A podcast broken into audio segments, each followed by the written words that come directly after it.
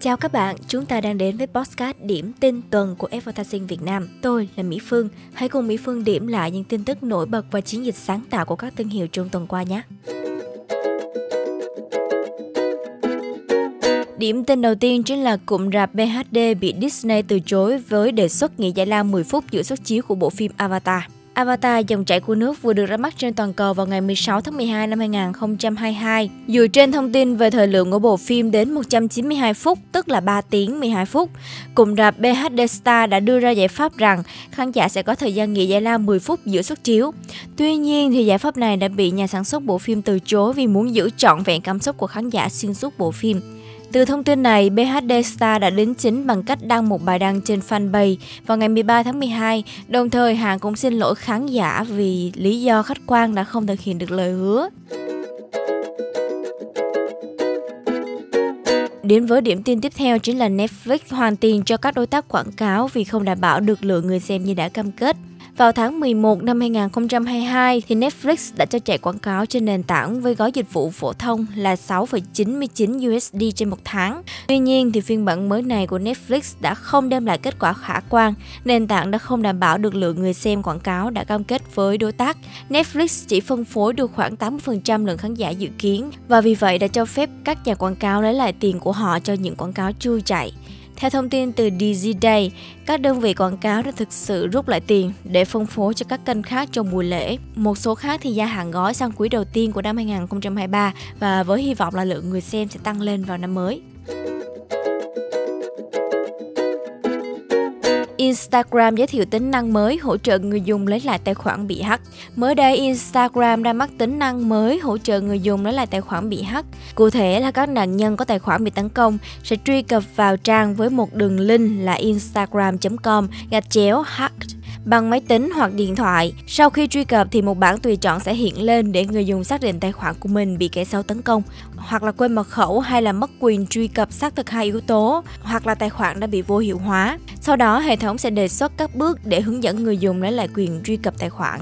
Với tính năng này thì các bước sẽ bao gồm là nhập tên tài khoản, số điện thoại hoặc email đã đăng ký trên hệ thống trước đó. Instagram sẽ gửi về thiết bị mã 6 số và tiến hành các bước khôi phục tài khoản. Ngoài ra Instagram thông báo sẽ tiến hành xóa các tài khoản có dấu hiệu mạo danh người dùng khác. Cũng từ đó, đại diện phát ngôn của Instagram cho biết, chúng tôi biết việc mất quyền truy cập vào tài khoản Instagram của bạn có thể gây căng thẳng. Vì vậy, chúng tôi muốn đảm bảo rằng mọi người có nhiều tùy chọn để lấy lại tài khoản của họ nếu như họ mất quyền truy cập.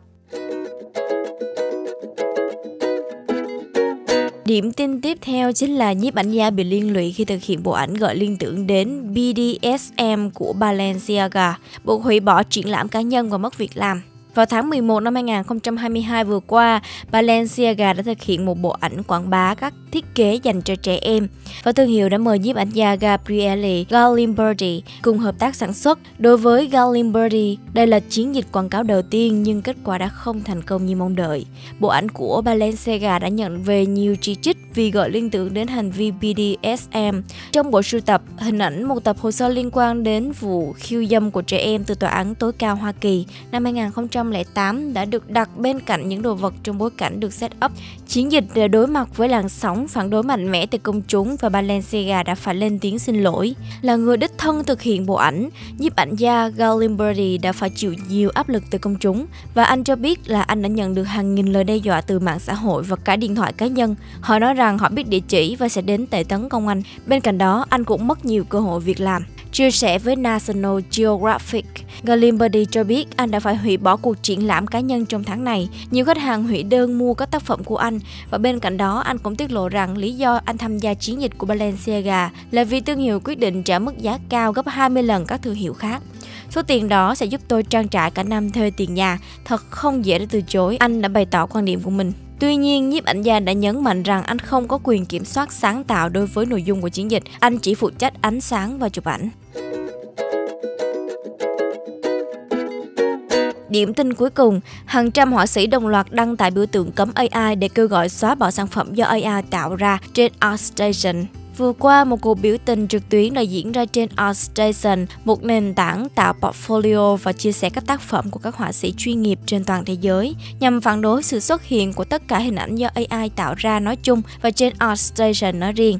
Theo đó, hàng trăm họa sĩ thuộc mọi lĩnh vực đồng loạt đăng tải cùng một hình ảnh nền đen với biểu tượng cấm AI cùng dòng chữ là không cho phép hình ảnh do AI tạo ra. Họ yêu cầu ArtStation xóa toàn bộ nội dung liên quan tới AI ra khỏi website và yêu cầu nền tảng phản hồi về vấn đề ảnh AI đang xâm chiếm một website dành cho các tác phẩm do con người tạo ra. Vừa rồi, chúng ta đã cùng nhau điểm lại những diễn biến của thương hiệu trong tuần qua. Hãy theo dõi podcast điểm tin tuần để không bỏ lỡ những tin tức mới lạ và thú vị nhé.